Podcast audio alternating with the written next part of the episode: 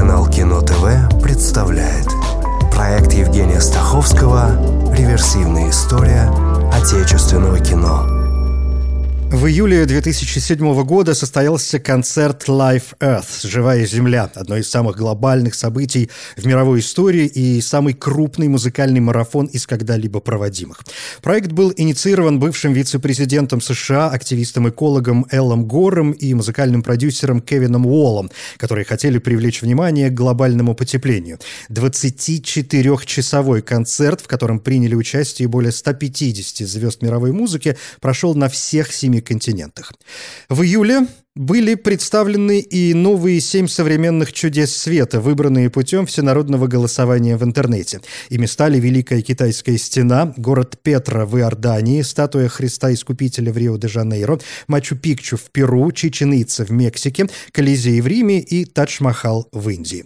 Ну а в феврале один из самых значимых режиссеров рубежа 20-21 веков Мартин Скорсезе наконец получил свой первый «Оскар» за фильм «Отступники». До этого Скорсезе номинировались семь раз, в том числе за фильмы «Бешеный бык» и «Последнее искушение Христа», и вот теперь кино. Год 2007. Первую серию я закончил выходом на красную дорожку фестиваля «Кинотавр» и продолжим. Главную награду взяли «Простые вещи» Алексея Попогребского, плюс приз за режиссуру, мужскую роль Сергея Пускипалиса, а Леонид Броневой получил диплом за неоценимый вклад в отечественное киноискусство, спецприз на кинофестивале в Карловых Варах и премию Ника за мужскую роль второго плана. Отдельно отмечу прекрасную небольшую роль Светланы Камыниной, очень недооцененная актриса. Простые вещи рассказывают об э, анестезиологе, которому предлагают за большие деньги делать уколы капризному старику. И у героев складываются особые отношения, должные, конечно, привести к э, развязке. Медицинские истории – одна из самых популярных тем в российском кино, и простые вещи не подвели. Я, я говорю, капельницы больше не будет, уберем ее. Ну, я понял, не надо кричать, я же просил, я слышу. Но с завтрашнего дня начнем делать укольчик. Повысим, так сказать, качество жизни, спать будете хорошо. Сергей, как вас? Викторович. Викторович. Вы на кого учились? На анестезиолога. Ну, не на психиатра, нет? Так кто вам дал право разговаривать со мной как с идиотом? Укольчик. Это лакейский лексикон. Награда кинотавра за женскую роль досталась Марии Шалаевой с фильмом «Русалка» про девочку, которая живет на берегу моря с мамой и бабушкой, мечтает стать балериной, а потом начинает думать, что все несчастья мира случаются из-за нее. Ну, может, не мира, конечно, но случаются. Мария Шалаева в титрах еще трогательно зовется Машей. Лучший дебют и лучший сценарий «Кремень» Алексея Мизгирева о приехавшем в Москву из глубинки парне, который устраивается на работу в милицию и, видимо, находит там свое место. «Кремень» — довольно жесткий фильм о подминающей человека системе и чудовищах, порожденных чудовищами. Мы, в общем, ничего не знаем о главном герое до армии, но видим, каким он вернулся из армии и как служба в милиции усугубляет его и без того неидеальный внутренний мир. Прекрасная роль Евгения Антропова, а Алексей Мизгирев получил приз имени Райнера Вернера Фасбиндера в Мангейме и главный приз российского фестиваля о правах человека «Сталкер». Зайдешь в подъезд, спрячешься. Когда он подойдет к лифту, выстрелишь в спину. Он упадет, может, замешкается. Только тогда в голову. Голову обязательно два раза. Понял? Так точно. Раз в спину, два в голову. Вопрос можно, товарищ сержант? Ну? Местный он, нет? Нахрена тебе нужен паспорт, мент? Москвичам не проще будет. Кинотавр 2007 вообще получился весьма жестоким. Помимо уже упомянутых работ, есть фильм, который так и называется «Жестокость», о девочке с фотоаппаратом, решившей шантажировать людей, которых она застала в компрометирующем виде. Но, конечно, что-то пойдет не так. Фильм на своих чудесных плечах несет э, Рената Литвинова. Это ее фестиваль. Если же об идее, по мне, это картина о том, как беззащитен одинокий человек. Отрыв, показанный и на неделе критиков Венеции, рассказывает о авиакатастрофе и людях, желающих разобраться в причинах трагедии. Фильм не для просмотра вскользь, и к Венеции я еще вернусь чуть позже. Тиски о диджее, мечтающем стать музыкантом, но попадающем в мир наркотиков. Это, пожалуй, не совсем жестокое кино, но оно большое, длинное, с режиссурой Валерия Тодоровского. Это был бы проходной фильм для Голливуда, но для России достижение. Где-то веет Гаем Ричи, отличная роль Федора Бондарчука, но мне, признаться, не хватило морали. Вот нет убеждения, что наркотики – это плохо. Денис, посмотри на меня. Я что, на лоха похож? На гопника? Ты мне мелочь свою суешь? Ну, понимаешь, мы случайно в этом деле оказались. Случайно? Ты постучался. Нагло. Без церемоний. В моем районе. Я тебе только двери открыл. Чтобы ты правильно вошел. Отработаешь, уйдешь. Закрыли тему? Зато морали через край в «Грузе-200» Алексея Балабанова. Сразу по выходе картину окрестили самым ужасным российским фильмом. А, не в смысле плохим, а по части чернухи, отвратительности, мерзости, садизма. Сюжет трудно рассказать без спойлеров, но окей.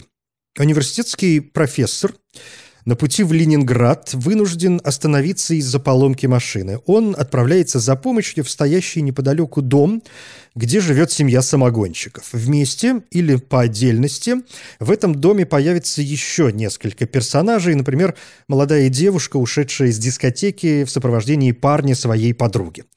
Из дома выйдут не все, а некоторые лучше бы не выходили.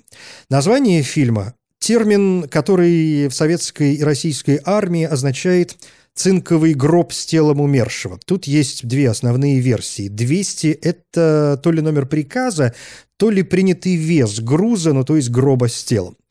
Режиссер думал, что «Груз-200» — это его последний фильм. В картине отказались сниматься Евгений Миронов, Сергей Маковецкий и Кирилл Пирогов, до этого отлично с Балабановым работавшие. Картину исключили из показов на Канском и Берлинском кинофестивалях. Критики назвали «Груз-200» самым мрачным и пессимистичным фильмом постсоветской России, страшным, как сама смерть. Отмечали, что фильм выражает общественный распад и моральную деградацию российского общества под занавес советской эпохи. «Груз-200» — это окончательная утрата идеалов. Вера в светлое коммунистическое будущее оказалась сложной. Старая эпоха кончилась, новая еще не наступила, и в такие моменты властью становятся силовики, что и в фильме отражено, а по телевизору все песни поют. Балабанов утверждал, что фильм основан на реальных событиях, но есть явные пересечения с романом Фолкнера «Святилище», действие которого происходит в Миссисипи в 1929 году. Сядь. У меня папа секретарь райкома КПСС. Он все равно вас найдет. И вас расстреляют. А в сентябре дембель. Мой жених, старший сержант Горбунов, приедет из Афганистана и вам за меня отомстит. Он любит меня и все для меня сделает. Неплохими получились и лучшее время года об интригующем романе на троих, и фильм «Открытие глянец с э, замысловатой режиссурой Андрея Кончаловского и пересветом. Ну, в смысле, там очень много света, как отражение солнца от журнальной обложки. И это, как вы сами понимаете, я уже отхожу от жестокого кино. На закрытии показали «Изгнание» Андрея Звягинцева бывшего и в основном конкурсе в Каннах, где Константин Лавроненко получил награду за лучшую мужскую роль, э, и это впервые в российской истории. Интересно, вот Звягинцев э, пожалел, что занял Лавроненко в своих фильмах, поскольку пройдет время, их взгляды ведь окажутся э, абсолютно противоположными. И, признаться, я не знаю, чем руководствовалась жюри Кан, учитывая, что там, например, был абсолютно роскошный Хавьер Бардем в картине «Братьев Коинов». Старикам тут не место. И Бардем э, получит за эту роль Оскар, но, кажется, канским друзьям э, фильм вообще не понравился и пришлось выкручиваться. Но вернемся все-таки к «Изгнанию». Он снят по роману армяно-американского писателя Уильяма Сараяна 1953 года. Если совсем коротко, в центре семейная пара вместе с детьми, поселяющиеся в старом отдаленном доме, который когда-то принадлежал семье мужа. И там они начинают новую жизнь, которая обернется кошмаром. Звягинцева вечно сравнивают с Тарковским, но вот здесь мне скорее померещился Бергман. Веет скандинавским холодом, не в последнюю очередь из-за главной актрисы, шведки Марии Бонневи. Звягинцев э, рассказывал, что в сценарии изначально было много диалогов, но когда начались репетиции с актерами, оказалось, что это настоящая катастрофа, и режиссер вырезал все, что только можно. Кроме того, мы толком не знаем, когда и где разворачиваются события. Звягинцев с изгнанием, безусловно, не провалился, но на фоне остальных его работ как мы увидим и в будущем, это скорее неудача, чье основное достоинство – операторская работа Михаила Кричмана. Вы сами знаете, что происходит. Вы и больше никто. Я? Нет. Я и не знаю.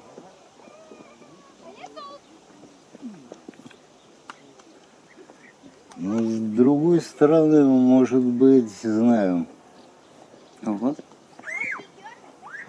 Все время знал.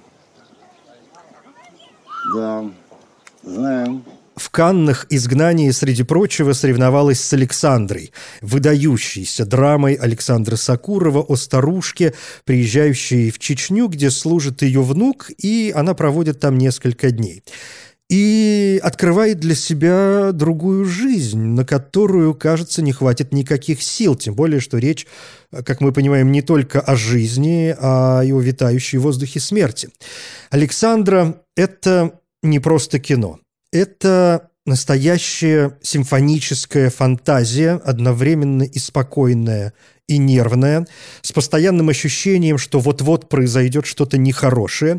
Сакуров подстраивает ловушки, намеки, создает ситуации, кажется, на ровном месте, творит напряжение одним кадром. И важную роль в драматургии играет запах. Да, действительно, запах э, в кино. А уж про главную роль Галины Вишневской и разговора никакого нет. Одно слово – божество. Стой, кто идет? Вы, вы кому, тетя? Да видать тебе. Да кого ко мне? Чего это ко мне? Подождите, куда вы? Кому, откуда взялась? Слышишь? Сань, посмотри, посмотри сумку. Вы, ну, вы, что здрасте, здесь здрасте, дайте я гляну. Ну, вы смотри, кому идете? Хочешь. Вы кому идете? Да тут мягкое что-то, слышь, Андрюх? Да вот, ну присесть хочу там, присесть, нет, может быть. даже... Хочу нет, присесть, нет, нет, не приставай ко мне, пусти стойте, меня, пусти, говорю Андрей, тебе. Держи, держи, смотри, она прорывается. И Андрюх, прорвусь. ты Ты старший, держи, Сань. Так, Ладно, тут, знаю, тут вообще знаю. псиной пахнет. Подождите. Да, у вас везде. Женщин. На Московском международном кинофестивале показали несколько российских фильмов и в основной программе, и в конкурсе «Перспективы». Из интригующего «Ужас, который всегда с тобой» Аркадия Яхниса по сценарию Юрия Арабова. Фильм, чье второе название «В постели со спецназом» рассказывает об интеллигентной, уже не очень молодой паре, у которой в квартире вдруг поселяется отряд э, спецназовцев. Это, разумеется, меняет жизнь и пробуждает энергию, о которой никто и не подозревал. Не блеск, но для Сюра весьма мило. Главная награда основного конкурса ММКФ досталась российскому фильму «Путешествие с домашними животными» Веры Сторожевой. В центре работница железной дороги Наталья, роль Ксении Кутеповой. У нее умирает муж, это самое начало фильма, а они живут на полустанке, где мимо проносятся поезда, и, в общем, ничего не происходит. Наталья везет тело мужа в ближайший город, надо отчитаться, похоронить и все такое прочее, и по пути встречает водителя грузовика, и он вызывается ей помочь. Между ними завязываются отношения, но ее домашние животные, кажется, интересуют ее больше. Путешествие простое, но глубокое кино о замкнутости и свободе, в выходе за собственные призрачные границы. Это фильм о том, что никогда не поздно начать открывать себя и открывать мир. Коротко говоря, это фильм о свободе быть свободным. Че бегал-то?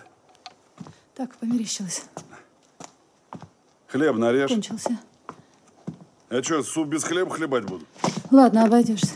Поела, ехай. Ну что с тобой опять? Ничего, не нужен ты мне сегодня. Уверена? Ну, А завтра? Не знаю. Это что, заказной? Хочешь имеешь, хочешь нет. Самое время вернуться в Венецию. В основном конкурсе кинофестиваля показали юридическую драму Никиты Михалкова «12». Это перенесенная на российскую почву версия фильма Сидни Люмета «12 разгневанных мужчин» 1957 года, основанная, в свою очередь, на одноименном телеспектакле американского драматурга и сценариста Реджинальда Роуза 1954 год. А есть еще телефильм Уильяма Фридкина 1997 года. Все действие драмы происходит в комнате, где присяжные обсуждают судьбу подростка, обвиняемого в убийстве. Сюжет взят из реальной жизни. Реджинальд Роуз работал на аналогичном судебном процессе. Он рассказывал о торжественной обстановке в огромном зале суда, обшитом деревянными панелями, с седовласым судьей, о том, как это выбило его из колеи, о том, как он был присяжным, и о том, как он участвовал в потрясающем, яростном восьмичасовом споре в комнате для присяжных. А тогда он уже писал драмы для телевидения и подумал, вот же прекрасный сюжет.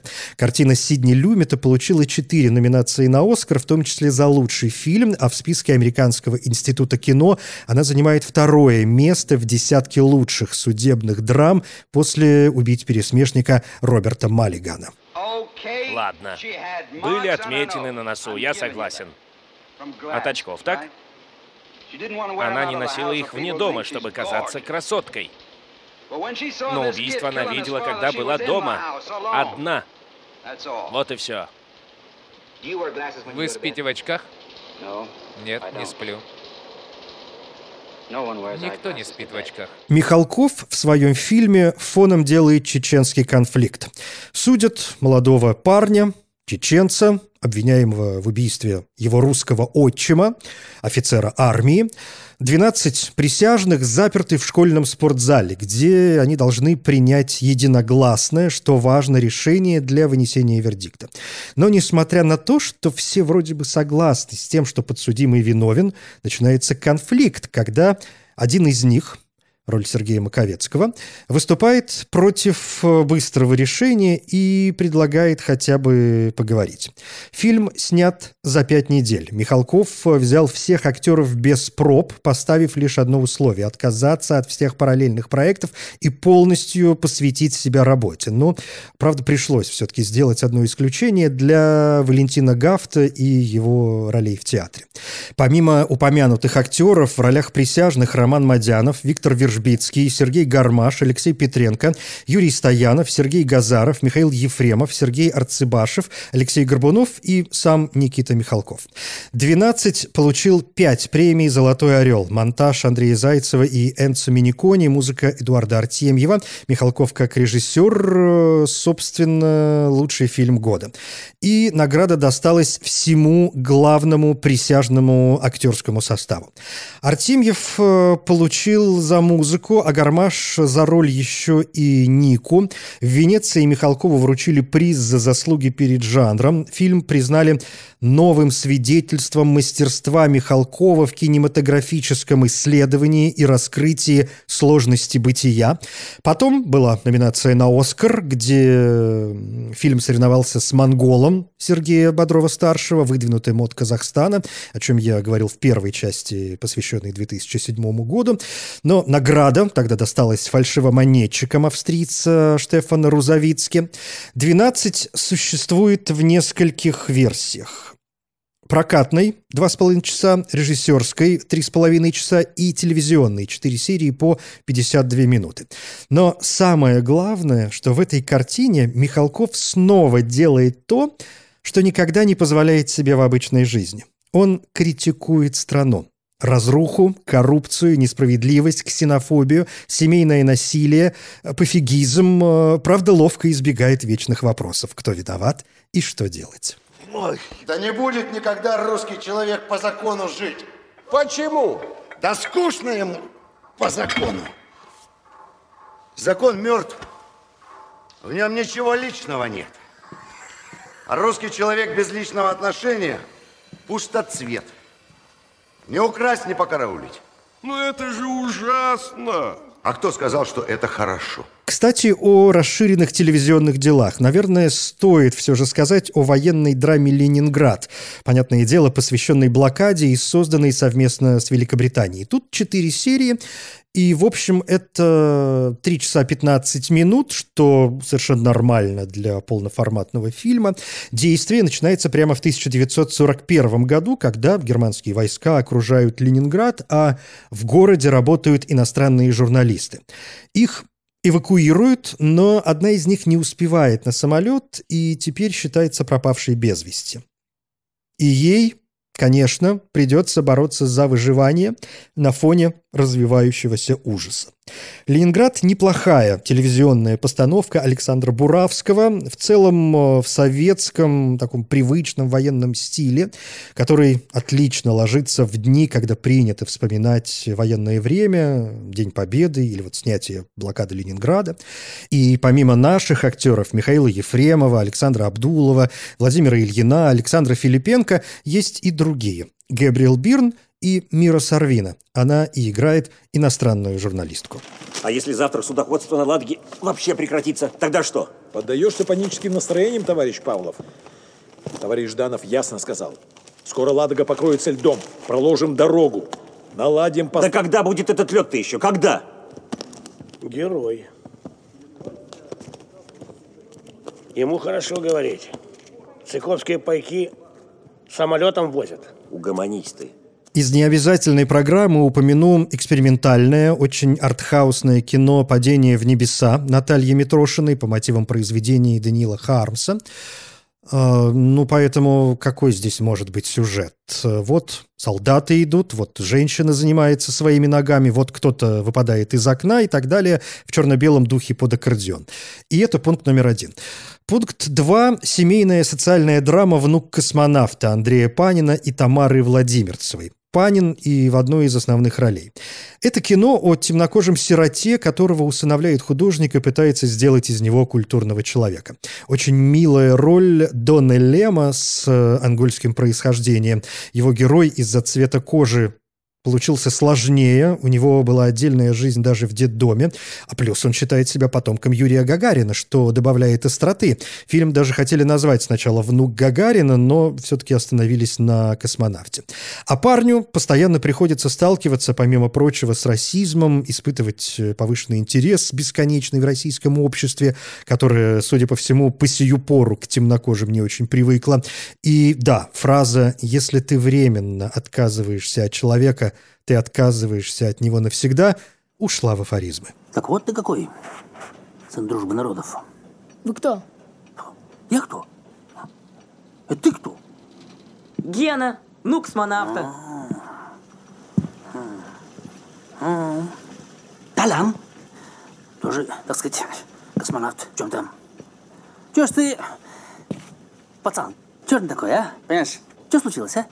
Я черный, просто у меня пигментация. По психу на память жать, черножопый. Русский человек – это не цвет жопы, а тип души. Хм. Хм. Как сказал-то? Закончу на фильме «Душка» Йоса Стеллинга. Номинально это голландское кино, но серьезное участие России и Украины плюс Бельгии. Руслана Писанка в коротком, но выдающемся эпизоде, Маковецкий, по сути, в главной роли, он и в титрах указан первым. Сюжет не труден. К голландскому писателю приезжает какой-то мужик, которого он с трудом вспоминает, но из вежливости принимает, раздумывая, как бы от него избавиться. И дальше картина представляет собой э, разные моменты взаимоотношений этих двух людей. Душка так все зовут персонажа Маковецкого, добротное европейское кино с классными актерскими решениями. Фильм был отобран Нидерландским комитетом представлять страну на премии «Оскар» в категории «Лучший фильм на иностранном языке», но не прошел. И не успеваю говорить о том, что если фильм дает множество интерпретаций, это уже заслуживающее внимания кино. Так и тут. Для одного это может быть аллегория взаимоотношений позднесоветской России и стран Западной Европы. Для другого – внутренний конфликт зажатого, закомплексованного, не в ладах с собой писателя. Для третьего – соединение и соревнование двух человеческих граней. разума и чувства. Жизнь похожа на лодку с пробоиной.